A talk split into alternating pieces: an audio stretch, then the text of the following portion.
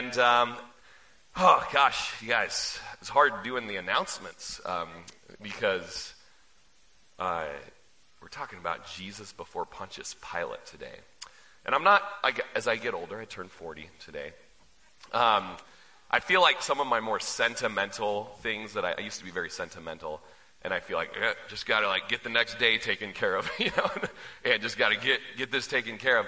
And uh, and yet today, and leading up to today, I was just like, man, for my 40th birthday, to be preaching about Jesus before Pontius Pilate and being delivered over to be crucified. Um, you know, there was something in that that I was just like, what an honor, Lord, to really do get to just be like, man, I don't care, you know, of course, as you get older, but it's like presents and cake or potlucks. Like, I love it, but it's like, oh man, Jesus before Pontius Pilate. It is just very sobering and a privilege to speak of him. And if you were here last week, this is part two of Jesus before Pontius Pilate. and I just had to write this prayer down this morning where I just said, Lord, protect us from being too familiar with the accounts of Jesus' passion so that we would miss the message for us in it.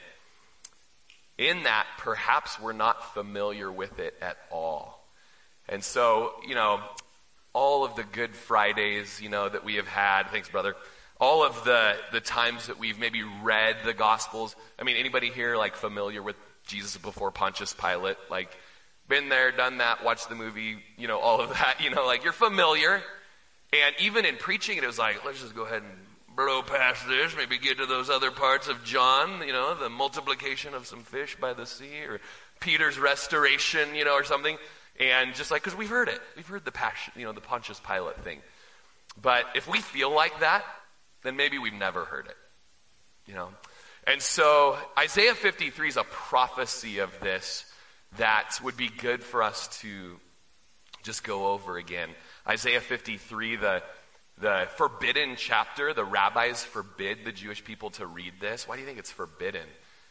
And many Jews have come to know Jesus because as they've read Isaiah 53, they've found this is speaking about Jesus. This is Jesus, the Messiah, the suffering servant Savior. And so Isaiah 53, I think we have it on the screen for you, maybe. All right. Verses 3 uh, through 7 is where we're going to be going. He is despised and rejected by men, a man of sorrows, and acquainted with grief. And we hid, as it were, our faces from him.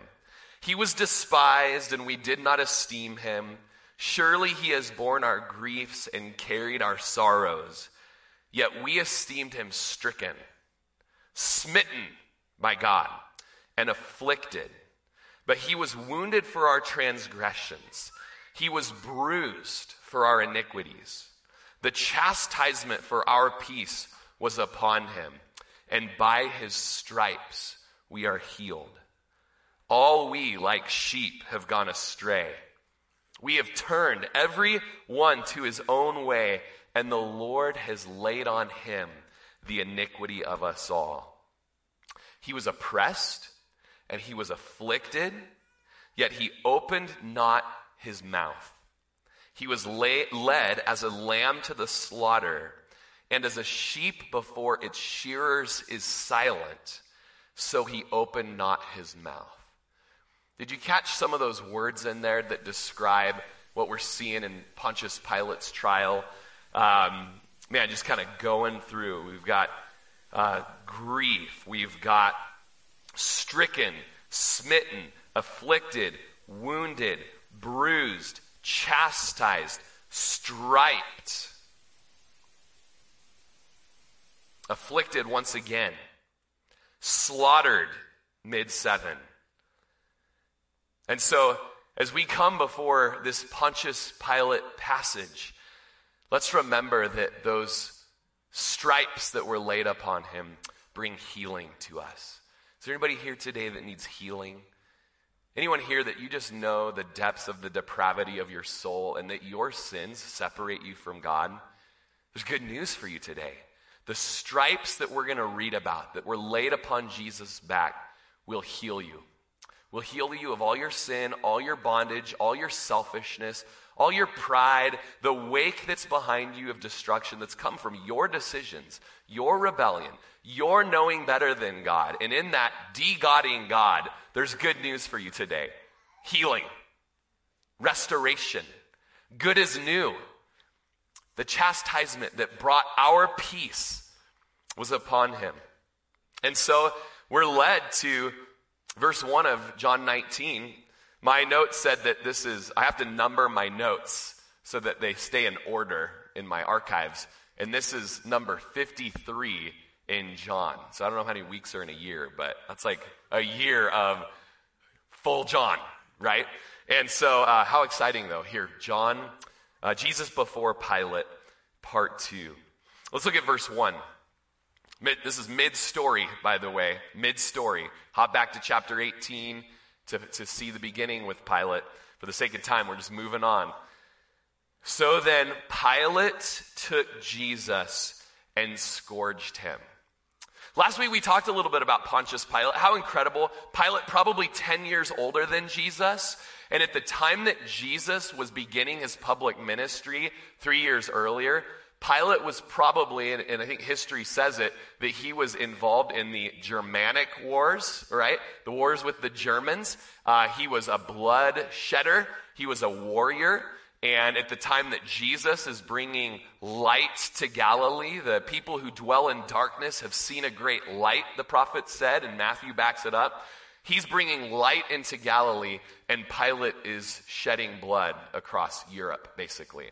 And, uh, and so then, through the series of events, Pilate, a southern Italian, kind of one of the last holdouts against Rome, then becomes a Roman soldier. He comes to Galilee, or he comes to Judea. He's given this governorship. Uh, it's not a dream job by any means, but it is a privilege to be a, a governor. And uh, critics of the scripture say that Pilate never existed. People that would have you doubt the Bible and its authority and its inspiration and its canonicity and how it is our authority for everything concerning life and godliness, they would say, I mean, you can't believe these Christians are so dumb. Pilate never even existed. And you know what? For many years, people believed that to be true, for thousands of years. And about 50 years ago, over in Caesarea, Caesarea Maritima, Caesarea by the sea, um, there were some people that were just kind of doing some sweeping and some archaeological work, and they found a brick. They found a stone. And that stone was connected to another stone, which was connected to another and another and another, and eventually, with a whole lot of sweeping and many dustpans, um, you know, they ended up uncovering, and I, I, I share pictures of this all the time, especially when we're going through the book of Acts, because they uncovered some 50 years ago uh, this giant amphitheater the amphitheater that was where um, Paul the Apostle stood trial before Festus and Felix and Herod and stood there and said, I wish that you were all together and inasmuch as I am, except for these chains, you know, as, as I believe it was Herod that said, Paul, you almost persuade me to become a Christian, right? Oh, I wish you were a Christian. Everything that I am, well, not these things, rattle, rattle, rattle, you know. That amphitheater that stage, that theater has been uncovered. And in the uncovering, in a special box seating area where the kings and the governors would sit, was found a capstone to a seat. And we have a picture of it. Can we show it, Jacob? And on that capstone, it says uh, Tiberia. Um, see, I got to look at it this way. Uh, Pontius is essentially what the middle word is translated, and Pilate is what maybe the third line down says. And so historians found this stone that speaks of Pontius Pilate, and it was great validation that the scripture is true and is indeed authority.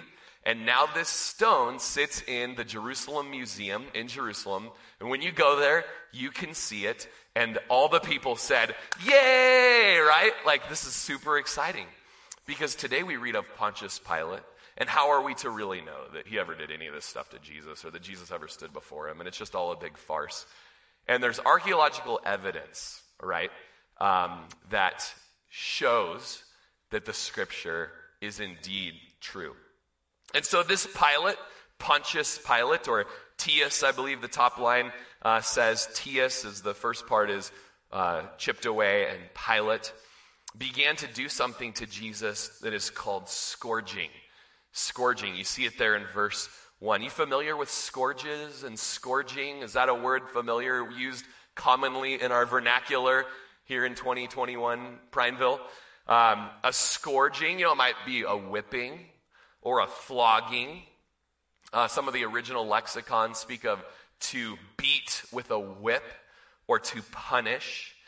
Uh, you know, when we think of whippings in the Bible, we could go back to the law and the Jewish way of doing things that says in Deuteronomy 25, It shall be if a wicked man deserves to be beaten, that the judge will cause him to lie down and he'll be beaten in his presence according to his guilt with a certain number of blows. Now, to the Jews, 40 blows he may be given and no more lest he should exceed this and beat him with many blows above these, your brother would be hum- humiliated in your sight. And so, what this 40 blows became was 39 blows. 39 was considered merciful, and it was known to be one from death. Okay? Now, that was according to Jewish law. The Romans didn't have such mercy. We're not dealing with a Jewish beating. We're doing, dealing with a Roman scourging, far less merciful, far more severe. And it would be with an instrument called the cat of nine tails or the Roman flagrum. You guys familiar with the cat of nine tails? Uh, basically, a handle with somewhat, maybe perhaps nine leather strands that would come off of this whip. And the, the tails would be um, sewn in with bone, animal bone, uh, glass, metal balls, uh, metal gear looking pieces. And the intention of these, of course, was to inflict more damage. It would eventually drive people insane as they're beaten with it. And the practice about Jesus' time frame was that the Roman soldiers would take the person receiving the scourging and they would take them into the courtyard of the Antonia fortress or the praetorium that we're going to read about in just a little bit. And there would be a large pillar in the middle of the courtyard. And they would fasten the person's body around this pillar in such a tight way that the back would become tight. And then the soldiers, often two soldiers, one on each side of this person's back, would come. And as they would whip, they would come towards the side. And these nine tails would come around the front catch into the flesh and pull back. And historians say that the bone, the metal, um, the glass that were tied into the nine tails would then pull back the flesh. And, you know, many times we don't know that this is what Jesus went through, but that it would eventually stripe the back, stripe the front, and cause the vital organs of the person to be exposed. And most times, a person would die before the beating was done. It was actually somewhat merciful to the person because then they wouldn't have to go be crucified by the Romans. And we'll talk about crucifixion in the weeks to come. But here we have Jesus and all the prophecies that we'll read and have read before, especially from Isaiah 53 or perhaps Psalm 22, the Psalm of the Cross. And as we read of the beatings in Isaiah chapter 50, his visage being marred more than any man uh, we can picture that Jesus, who before he carried his cross, his body was ripped open. The victim of this severe punishment would uh, oftentimes pass out or even die before the end of that beating. And then, uh, so we see Jesus going through something like that. And, you know, the passion of uh, the Christ really doing a good job in displaying that and illustrating that. Uh, moving on in verse 2, you know, I, I, appreciate, you know, oftentimes I will go through in Good Friday and things, we go through a lot of the medical aspects of, of the cross and of these things, and, and we probably will in the weeks to come. And I appreciate another preacher friend of mine who says, uh, you know, the Gospels actually don't speak that much in detail to those things because we can often get more focused on that than the bigger deal that the Son of God just took on flesh and just died for us. Like, that's kind of like the overarching big deal that God died for sinners to redeem them from their sin. And so, moving on, the soldiers twisted a crown of thorns and put it on his head, and they put on him a purple robe. And, uh, you know, of course, we have our wonderfully satanic goat heads uh, here in Central Oregon, or as we call them, the devil's eyelashes, you know. Uh, we we've, we've really groomed our property, especially around the house, from those things. They're pretty much gone. And the other day, I found one creeping under the trampoline, and I pulled it up, and it was took a lot in my shoulder strength to lift it up for a picture and lift it up off the ground. Just these wicked, poisonous goat head thorns, you know. And as you're spending time in Judea, you see that there are thorn bushes there that have these one to two inch thorns that are just gnarly, you know. If those are the devil's eyelashes, then, you know, these are the devil's canine teeth or something like that. You know, these things are, are wicked. And, uh, and so to see them, you know, twisted into a crown placed upon Jesus' brow and, um, and then, you know, so many could probably speak to it better than me concerning, you're one of them, concerning head wounds, you know, and the blood from head wounds. And one time I was putting in a fence at our church in Corvallis, and our drummer from the worship team was using just a, a fence tamper to tamp down some posts. And it just, he hit the top, bunk, and it flipped down and it just bunked him on the head. And it was like, Whoa, are you okay, man? And he's like, I think so. And he looks at me and it was just like, you know, I was like, we got to get you to the hospital, you know. It was just like a little bunk, you know. And uh, these crown of thorns put on the head. Historians say then, with the reed that they would mock Jesus with, they'd bunk him on that crown of thorns and cause those thorns to be driven like nails into his head. A lot of this is just, you know, um, kind of history and word down through the ages. But um, as we have sung recently, uh, that the head that once was crowned with thorns is crowned with glory now. Isn't amazing as we read this? He's not around the Roman pole being flogged anymore. He's not on the cross anymore. As, as much as the crucifix maybe had good intentions, he's not on the cross anymore. And he's not in the tomb even. But he's at the right hand of the Father in glory crowned with glory. And there was a big old homecoming parade, and the gates of heaven were opened. Who is this King of glory? As Third Day wrote the song from the Psalms, you know.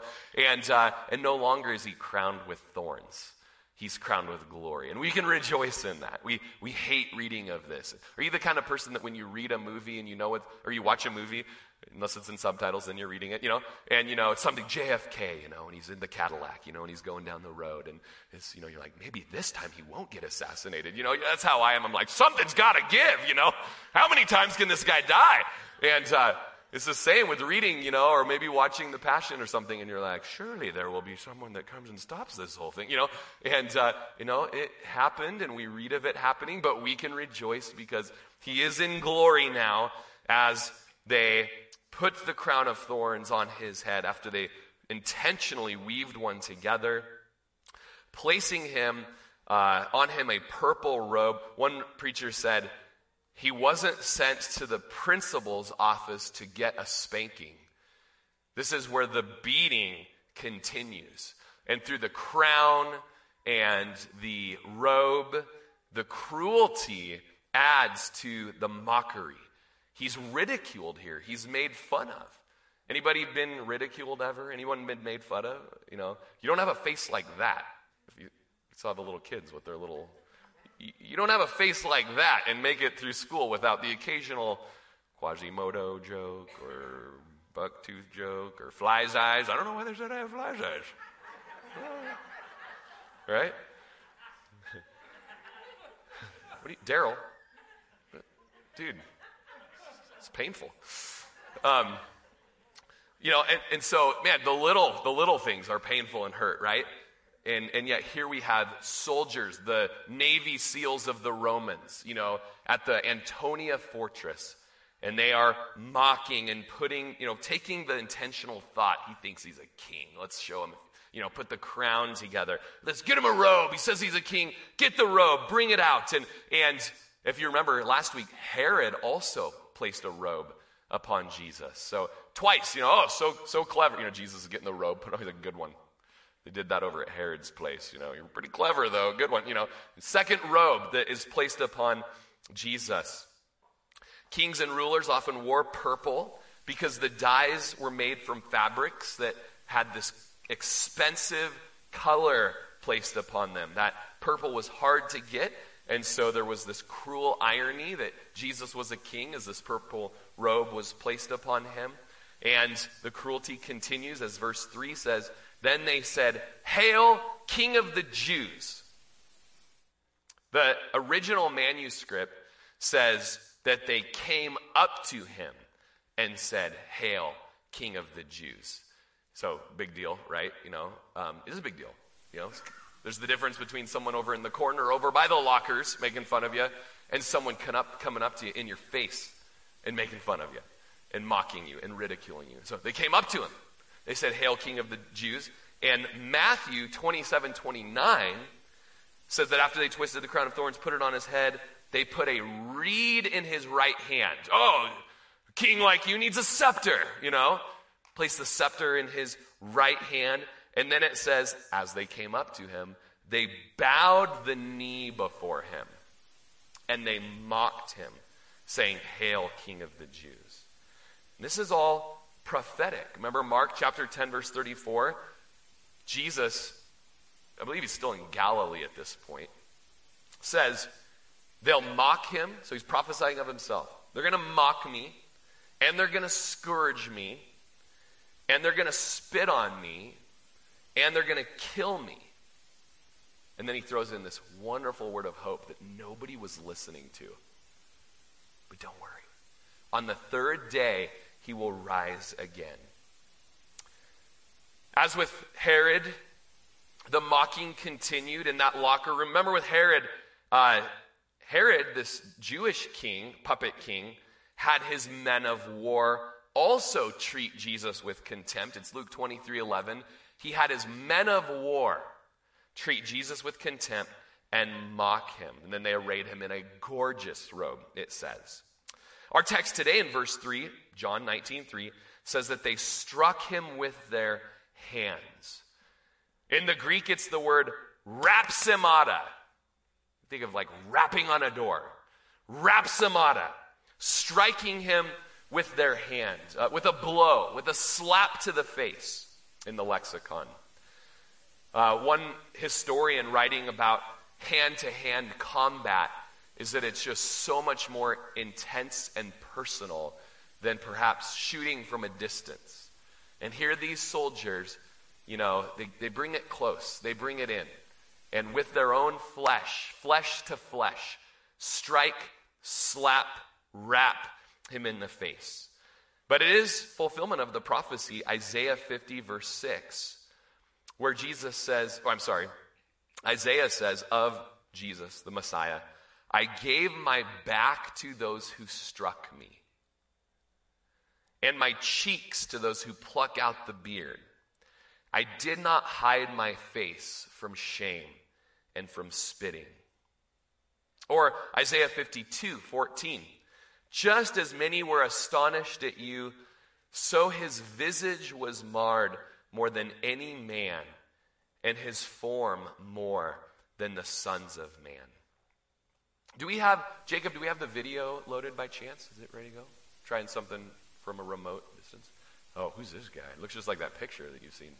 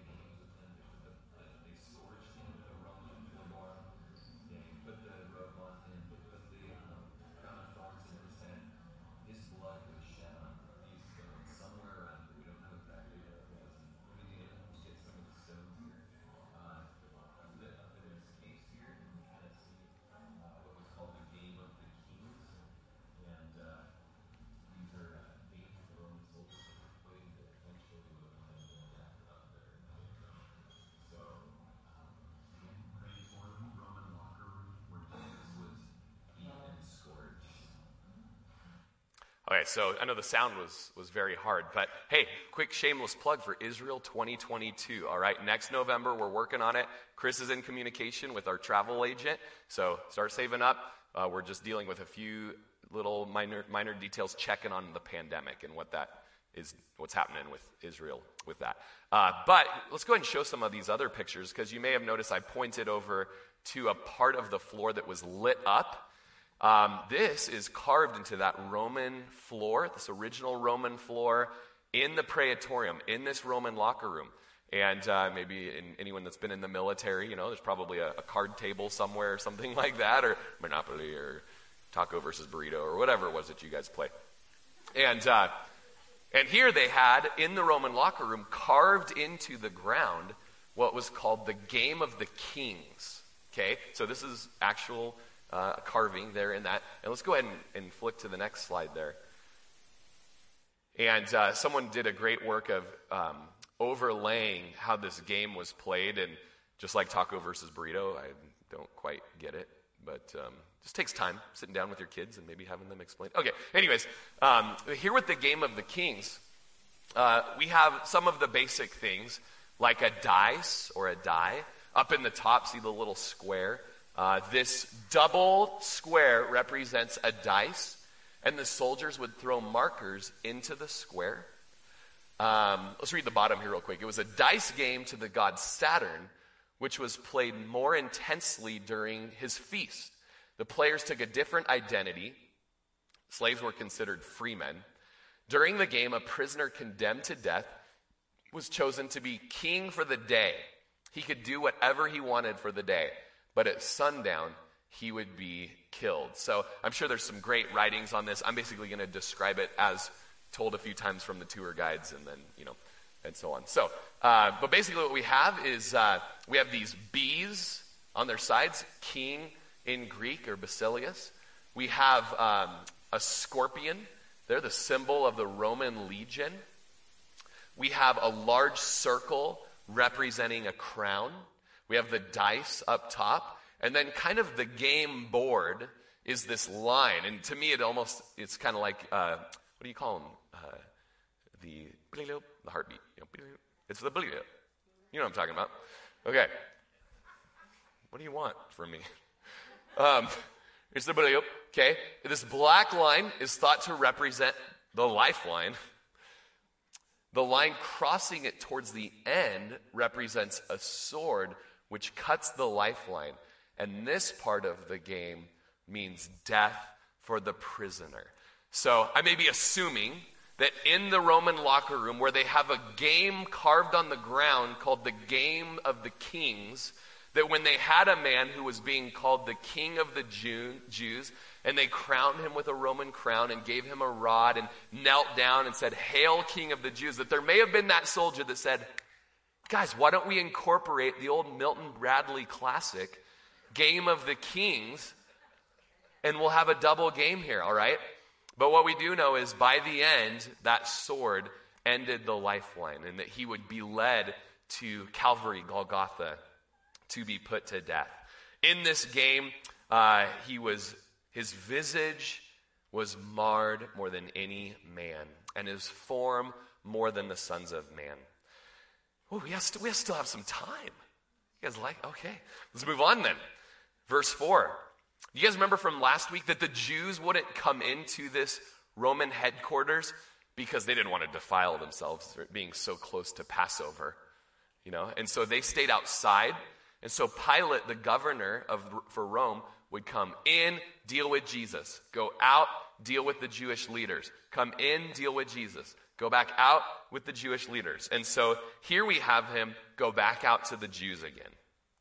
Verse 4 Pilate then went out again and said to them, Behold, I'm bringing him out to you, that you may know that I find no fault in him.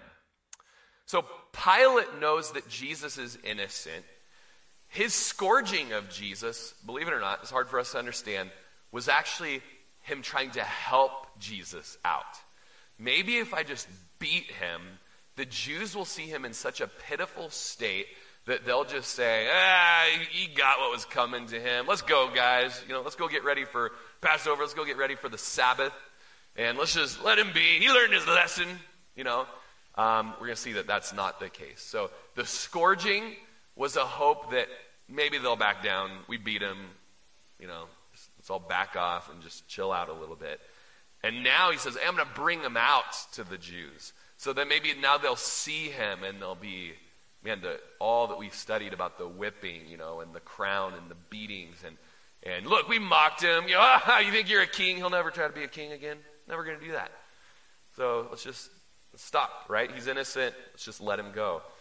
It's perhaps, maybe you'll see that I find no fault in him. Isaiah 53 9 says that at the end, he had done no violence nor was there any deceit in his mouth. He wasn't an insurrectionist. He wasn't leading revolts. He wasn't uh, beating anybody. There was no violence. And, and, that was on the physical realm. Then, even in the, the philosophical realm, he wasn't even lying to people. There's no deceit in his mouth. Clarke tells us that Pilate made five several attempts to release our Lord that and, and, we learn that from Luke's gospel, chapter 23. So, five attempts of him trying to get Jesus off the hook while somehow maintaining his like peace with the Jews and his relationship with Caesar and, and kind of running things well. So, I'm bringing him out. And so, in verse 5, then Jesus came out, wearing the crown of thorns and the purple robe. And Pilate said to them, Behold the man. Something about this phrase, then Jesus came out.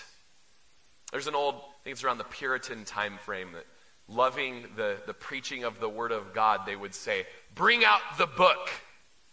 Bring out the book. And then during the Lord's Day on Sundays, really trying to spend focused time, not so much talking about the things of the week and and you know the races and the games that are on and like let's try to keep it about the lord. So let's bring out the book they would say on the lord's day and they'd read and and here that's then jesus was brought out.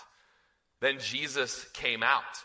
He made that grand appearance. The word of god the word made flesh coming out wearing the crown of thorns. And what does pilate say? Something also dramatic. Behold the man. A dramatic utterance. Behold the man. Now, Pilate is speaking with dripping irony. As he sees Jesus all bloody, all beaten, marred more than any man, appearance different than the sons of men, saying, You guys, look at this guy. He's, you know, some have said, and in my latest studies, I haven't found a lot of evidence for it, but some have said that it's literally Behold, this is a man. Right? Behold, this is, this is a person that we've done this to. And this is the guy that you find so dangerous and so threatening. Can you not see that he is harmless and somewhat ridiculous with his, with his crown and his reed and his, and his cape on? If the governor is mocking Jesus, he's actually ridiculing and mocking the Jews just as much and with no less venom. As one preacher said, Yeah, behold the man, behold the embodiment of humanity. There has never been a man like this in perfection. This is not the man of Jesus Christ superstar. This is the man of sorrows, acquainted with grief. This is the Son of Man before whom men have hid their faces and as sheep before the shears is silent, so this man opened not his mouth. This is not some pathetic piece of humanity who can do nothing of himself. This is God incarnate. This is the one who, in a few moments, is going to say, I can call 12 legions of angels, and the whole thing will be over in a moment. But he's going to go down this road, anyways. One hymn says, Oh, the love that drew salvation's plan for you. And all of the witnesses here, outside the Antonia fortress, inside the Antonia fortress, they're blind to see it at this time. But this man, dressed in a purple robe, covered in his own blood, was actually displaying his glory. the glory of the one and only Son of God. And what the Romans and the Jews saw as pain and disgrace and weakness and brutalization was actually evidence that he was in his glory at the moment. Trapp said, if ye, bl- uh, if ye be men, take pity upon a man so miserably, miserably misused. And if ye be good men, let him go who is innocent. Morgan, G. Campbell Morgan, whatever Pilate's intention, the vision of Jesus failed to arouse the hearts of the multitude any pity for him, and they clamored for his death. Moving on to verse 6. Therefore, when the chief priests and officers saw him, they cried out, saying, Crucify him! Crucify him! And Pilate said to them, You take him and crucify him, for I find no fault in him. Here, their blatant and obvious agenda before it was, We can't do uh, death penalties, only you can do death penalties. And now the agenda is even more clear. We don't just want any death penalty, we're motioning for a crucifixion here. We're motioning for something that both Deuteronomy and Galatians, affirming Deuteronomy, would say Cursed is everyone who hangs on a tree. We don't just want this guy dead. We want everyone to forget this guy. We want him to be anathema. We want, if they do think of him, they're spitting at the ground when they think about him because he's going to be hung on a tree. And as the Jews know, Deuteronomy, cursed is everyone who's hung on a tree. And so here's what we want, Pilate. We're not going to let him go. We're not impressed that he's been beaten. We have no pity or compassion for him. We want him crucified, and the chant will go on. Crucify him. Pilate says in Matthew 27 23, Why? What evil has he done? Crucify him. You guys, I find no fault in him. Why? What evil has he done? They cried out all the more, Matthew says. Let him be crucified. Luke 23 22. Then they said to him a third time, Why, what evil has he done? I found no reason for death in him. I'll just chastise him and let him go. In Acts chapter 3, verse 13, Peter is preaching and he tells the Jewish people uh, just second half there, that they delivered up Jesus and they denied him in the presence of Pilate when Pilate was determined to let him go. So I don't know if you're a waffle fan like I am whole wheat, coconut oil instead of Crisco. Uh, but Pilate's waffling here. I mean, he kind of gets up the courage as he's with Jesus to say, sinless, gonna let him go goes out there, looks at the faces of the Jewish multitude, says, But what do you guys think? In a sense, you know? He's just waffling here. And, uh, and Peter, in his preaching, says, Pilate was determined to let him go, but you denied Jesus in Pontius Pilate's presence. That year, when we filmed that video in the Antonia Fortress, just before we'd gone into that corridor, uh, my pastor Rob was giving a little sermon on the subject, and our uh, tour guide, who we've used in Israel for 20, probably 25 years, Elon, just a friend, love the guy, um, is not a practicing Jew and not a Christian. He, he just can't get to the place that Jesus is God. I don't understand that. So he's not born again, he's not a Christian, but he spent moment, a moment talking about the beating of Jesus. He knows the New Testament probably better than any of us. And, uh, and he asked the question so who killed Jesus? Was it the Romans or the Jews? And in fact, after this moment, in the centuries to come, and it would impact thousands of years, of course, as you know history, uh, the Jews would be blamed for Jesus' death.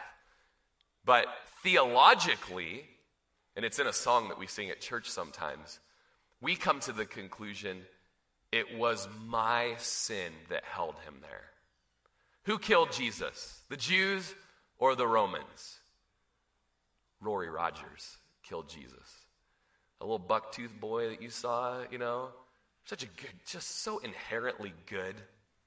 Just American, you know, country boy, you know. straight B student.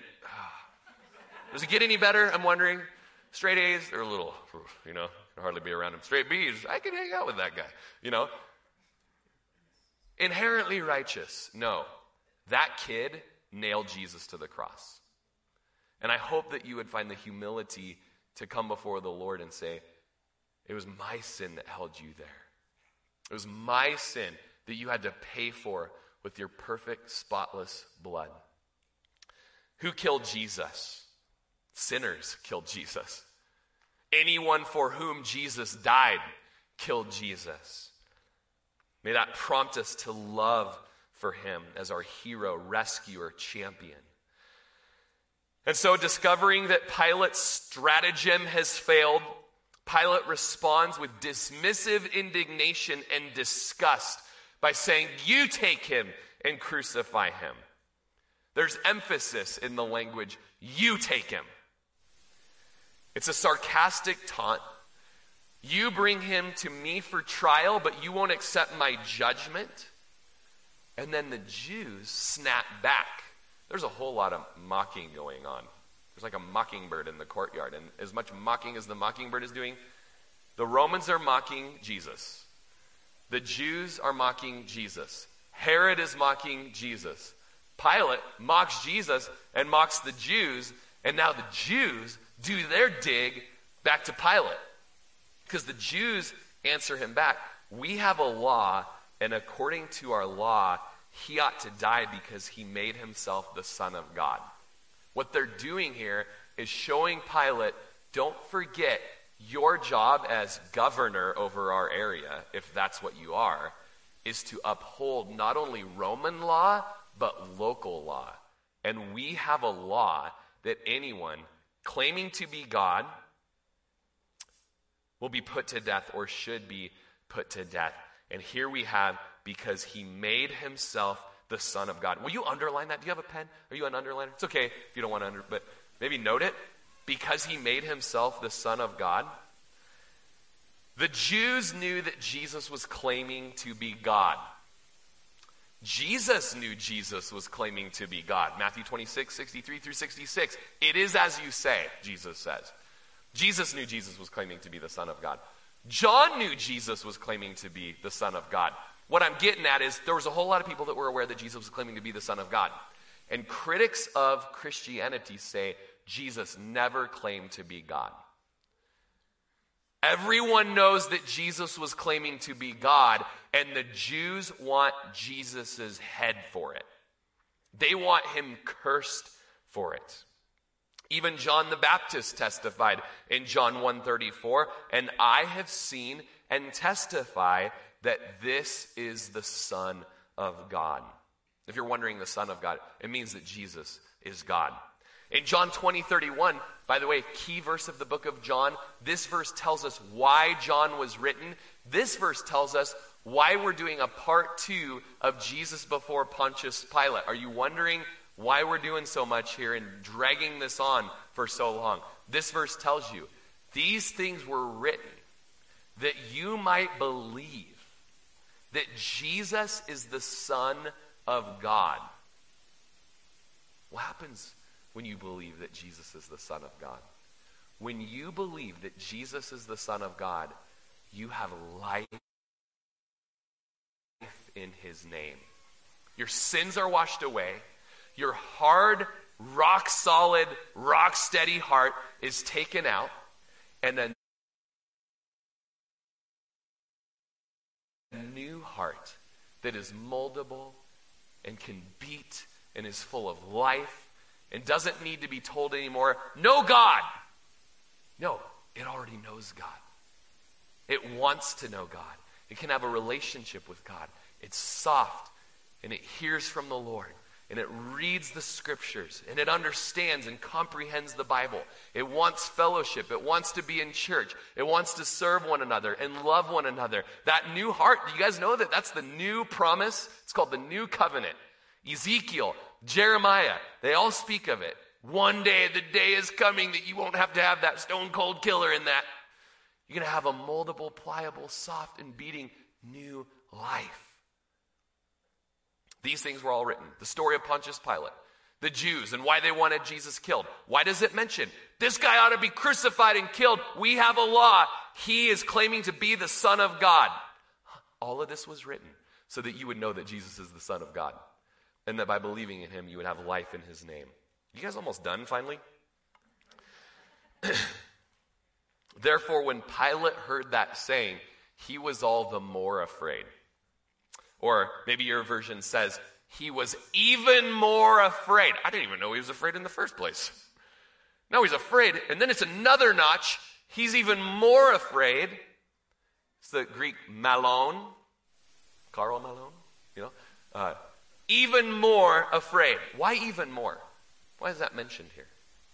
To a Greco Roman, to hear something like, this guy claims to be God, to a Greco Roman, it sounds something different than maybe it sounds to you or even to a Jew. To a Roman soldier, it had nothing to do with blasphemy. It presented no threat to the Roman Empire, but it placed Jesus, and I'm quoting from Carson, in an all defined category of divine men. Gifted individuals who were believed to enjoy certain divine powers. If Jesus was a son of God, in this sense, Pilate might now feel a twinge of fear. He just had Jesus whipped. And to the Romans who see a God under every rock, this guy's probably a God, and I just beat him. So now he's afraid. And so now Pilate goes back in with Jesus. How are you feeling? Can I get you some neosporin for those wounds? Because um, I just heard some new information. And uh, I have a question for you. Verse 9 Where are you from? Heaven? You know, are you a God? That's what I'm getting at here. Where are you from? But Jesus gave him no answer. Pilate seeks to alleviate his own fear by questioning Jesus about his origins. Where'd you say you were from again? But Jesus gives him no answer. The question that Pilate phrases cannot rightly be answered with a word or a phrase or a clause from battered and bloodied lips. At least not if Pilate wants to really understand where Jesus is from. Pilate has shown no interest in understanding up until this point. Jesus said, I came to bear witness of the truth. And as Pilate's walking out the door and shutting behind him, he says, What is truth? Shuts the door behind him. And now he wants to know something else. Jesus is like, You're not really interested. The Roman prefect governor was more interested in political maneuvering than in justice. And he might be showing a superstitious fear here, but no remorse. In fact, he's still going to strut his stuff on the stage of human power as he's enslaved by political threats by the Jews and the Romans. Look at verse 10. So there's no answer from Jesus. Then Pilate said to him, Are you not speaking to me? Do you not know that I have power to crucify you and power to release you? Jesus' pattern of silence was more than him just pleading the fifth. You have the right to remain, remain silent. And so Jesus is like, Miranda rights, you know, or whatever. You know, it's probably not Miranda rights. All you law enforcement guys are like, this guy doesn't know board games and doesn't know the law. Well, Isaiah tells us in 53 7 that he opened not his mouth. And like a sheep before his shearers is silent, he opened not his mouth. With Caiaphas, the, Rome, uh, the Jewish high priest, back in Matthew 27 12, while he was being accused uh, by the chief priests and elders, he opened not his mouth. Uh, it says in Matthew 27 12 at the end, he answered nothing. Pilate heard him answering nothing. Can you? He heard him answering nothing observed him answering nothing. And then Pilate says to him, Don't you hear how many things they testify against you? But he answered him not a word, so that the governor marveled greatly. Fulfilling prophecy. Like a sheep before his shearers is silent, so he opens not his mouth. With Herod, Luke 23 9, he questioned him with many words, but he answered him nothing. Now, this seriously irritates Pontius Pilate. Pilate interprets Jesus' silence. At best, this guy's stupid. At worst, he's bad tempered, sulky. He's got a dark cloud of dreariness above him. And if he's a God, probably going to take me out. Okay? Jesus answered. So, by the way, are you like, I thought he said he didn't talk. And now he's talking. Then he's not talking. And he is. You know? Peter helps us with this, and we're going to get to it at the end of the application next time we come to John chapter. Chris is teaching next week, so next time we come to John. Peter tells us that the silence that he demonstrated was him not reviling back. Okay? He would give some information and he would kind of challenge people to think about what was going on in the grand scheme of things. But the moments of silence were the times where, even though he was reviled, he didn't revile back. All right, we got the worship team. Let's have the worship team coming up because we're wrapping up here in Jesus' answer. Jesus answered, You could have no power at all against me unless it had been given to you from above. Therefore, the one who delivered me to you has the greater sin. Verse 11, you guys. Whew. Confusing. All right? Like, you got to do a little homework. And I'm not sure I've done enough on this one. Because what Jesus is getting at here, he recognizes the sovereignty of God that ultimately nothing has happened outside of the parameters of God moving events for the just to lay his life down for the unjust. There were a few guys that delivered Jesus up to trial Judas Iscariot, but his time ended back in chapter 8, uh, 18. And so it's probably not Judas Iscariot that you know, has the greater sin. He's got his own issues, he's got his own judgment, and he's going to go and he's going to have his own sad end.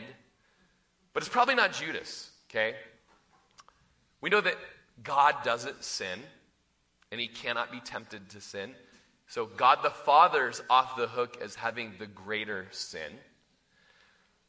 And yet there's a sovereign aspect of God that is orchestrating events for Judas, for Pilate, and most likely, most understandings of this is that Caiaphas, the high priest, the mob boss of many high priests at that time, most of them related to him, his sons and sons in laws, who should have known the Messiah, should have known Jesus, had every benefit of the scriptures and the prophecies to know when the Messiah was coming to champion for the, for the world and not to just merely have a kingdom that was temporary and on the earth, but to have a kingdom over men's hearts that would forgive sin it would be eternal.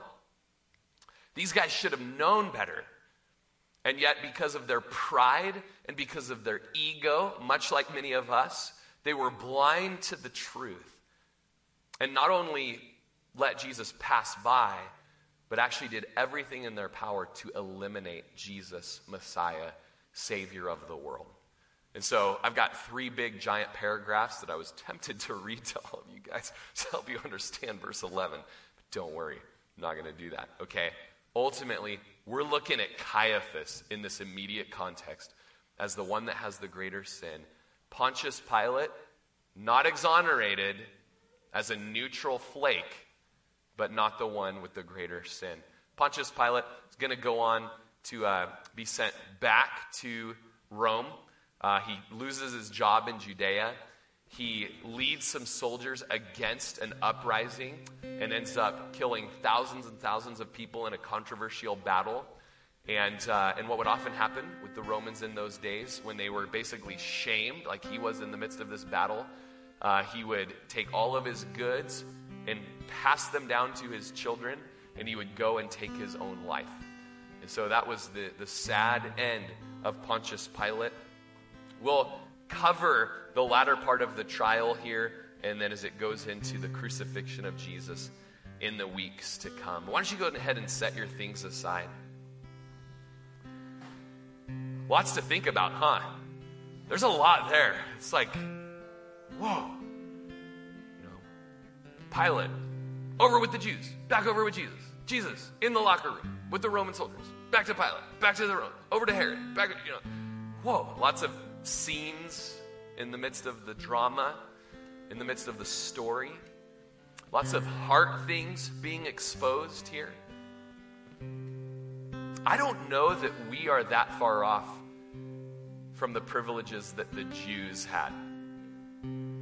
I think that we have been raised in a nation that has offered just as much intellectual stimulation to show us that we are sinners in need of a Savior. And to grow up in a nation that had in its bedrock Jesus as Lord, the, re- the revelation of sin, the need for repentance, the need for a Savior. And yet, just like the Jews in this case, many of us have pushed that aside, pushed that away, bought into humanistic naturalism that, you know, maybe we're good people, or maybe we're just a figment of imaginations or whatever, but we don't need any Savior. And I'm pretty sure I'm good enough to make it on my own. And so we de God God, and we elevate man, and we let Jesus the Messiah just maybe be some sort of legend out there on felt cutout boards in Sunday school classrooms across the nation. But the New Testament speaks of those who would hear his voice today. If you hear his voice today, don't harden your heart. And then it's in Hebrews where it says, Remember when the Jews heard the voice of the Lord? And then they hardened their heart against God in the rebellion where they made the golden calf. Remember that? They hardened their heart, they made the golden calf. And in that one day, 23,000 of them died. If you hear his heart today, don't harden your heart. You, you harden your heart one time and the next thing you know, you're standing in front of Pontius Pilate saying that God should be crucified. So today, you've heard his voice. You've heard the hope of forgiveness of sins. You've seen someone who loves you take it for you. Take it in the cheek, take it in the chin, take it in the forehead, take it on the back. All of it for love. And I just beg of you today, I plead of you today Come to Jesus. Be reconciled to God. Don't let one more day go by where your heart is calloused against Him. It will not be easier tomorrow. Tomorrow, you won't feel greater softness towards Jesus and what He experienced before Pontius Pilate. Next week, it's not going to be easier for you. You're familiar with calluses, right? the friction and the buildup, and you've got a callus, and then you use the shovel or you lift the weights again, and more callus, and then the next week, more callus. Pretty soon, you got a working man's hand, right? Same thing is true for your heart. You keep coming to Calvary Chapel and hear of a God that loves sinners and died for sinners, and you wink at it and push it aside, you push it farther next week.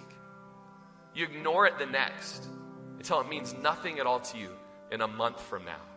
Today, if you hear his voice, don't harden your heart. Will you bow your head with me and move to prayer?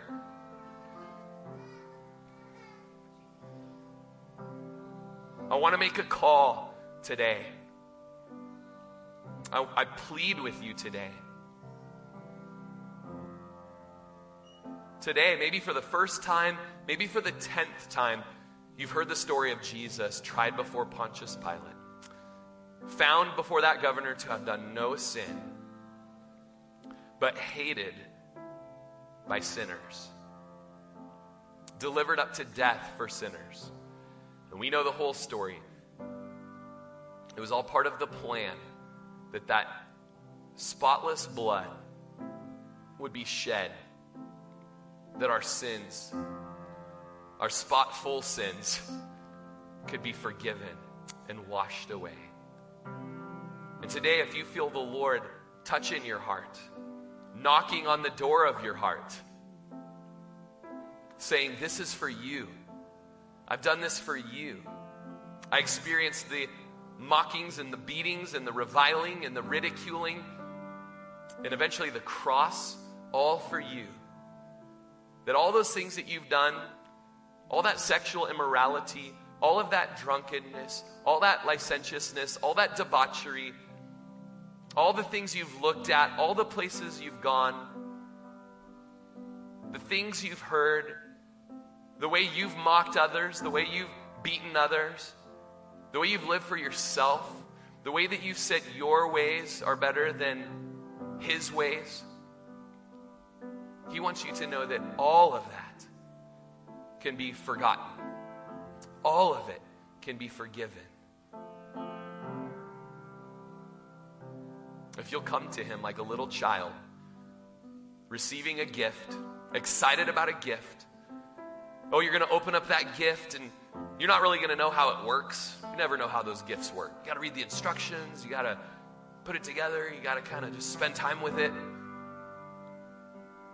Maybe right now you're like, I don't get this whole Jesus thing. But I know today it's real. I know today He is in front of me. And how can I stand here with Jesus and not be moved by Jesus? Jesus, you've moved me. I want you. I need you. Come into my life. Change my heart. Rory was talking about a stone cold, rock hard heart. And I just need that gone, Lord. And I need a heart that can hear you and know you and be moved by you. So, right now, today, if that is you, I'm going to ask you to just lift up your hand so that I can pray for you. I'm going to ask you to lift up your hand so you and me can acknowledge together that God is touching me today. He's touching my heart, He's touching my inner person. I want to be new. The Lord sees you. Praise the Lord. Amen. God sees you. Right now, where you're at, just lift your hand up and just let it be known to the Lord. Lord, I heard your message today. I want new life. I want what you've done for me to be placed into my account. I want to be forgiven. And Rory was even talking about all that damage and that weight behind my life that has just caused so much pain and heartache. Lord, I need you to come in and I need you to set things right, make things new, bring healing. Is there anybody else today? The beginning of our message, we talked about how by his stripes you are healed. Lord sees you. You just know right now as you lift up your hand, just thank the Lord. Say, Lord, right now, I'm just, I'm thanking you for taking that whip to your back for me. I'm taking, thanking you for taking that crown to your head. The Lord sees you too. Thank you for shedding that blood for my healing. The chastisement that was upon you bought my peace. We believe from the Bible today, friends, that as you respond to the good news of the gospel, there's peace upon your life. It's coming. It's coming. The Lord's working, the Lord's sorting things out. There's healing upon your life, there's healing upon your heart. Receive it today. Be thankful for it today. Many of you, it's the first time you've responded to the Lord in this way. The Bible calls it being born again. A new heart, a new mind, a new life. Receive that today. It's your birthday. We can share birthday today. Anybody else? This final call. Today, if you hear his voice, don't harden your heart. Don't callous it. Break it open right now. You got to bust through that thing. Say, Lord, I want you. I need you. Thank you. You got to change me. Lord sees you. Lord sees you,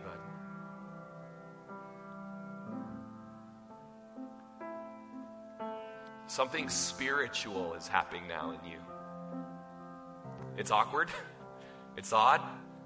We're not used to it. But it's real and He is placing His Holy Spirit in your life. Receive Him. Anybody else, then I'm going to pray for you.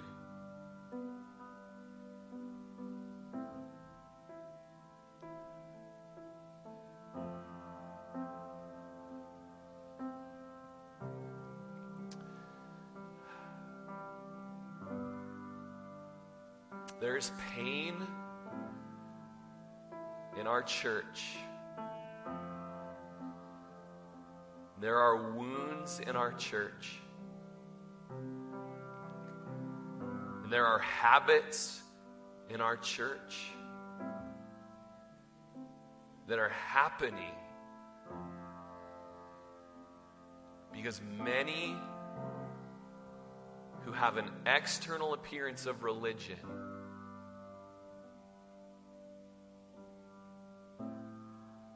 have not been born again.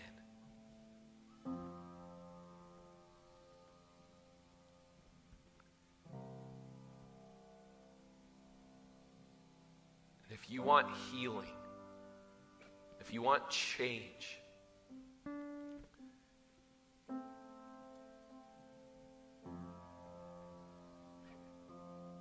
if you want rottenness gone, it will never be gone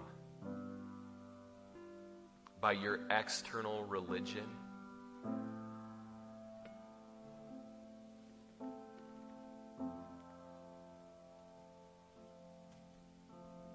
And by your polished outside. There will only be change from the gospel of Jesus changing your heart, redeeming you making you new, and reconciling you to Himself. If that's you today, very religious, not born again,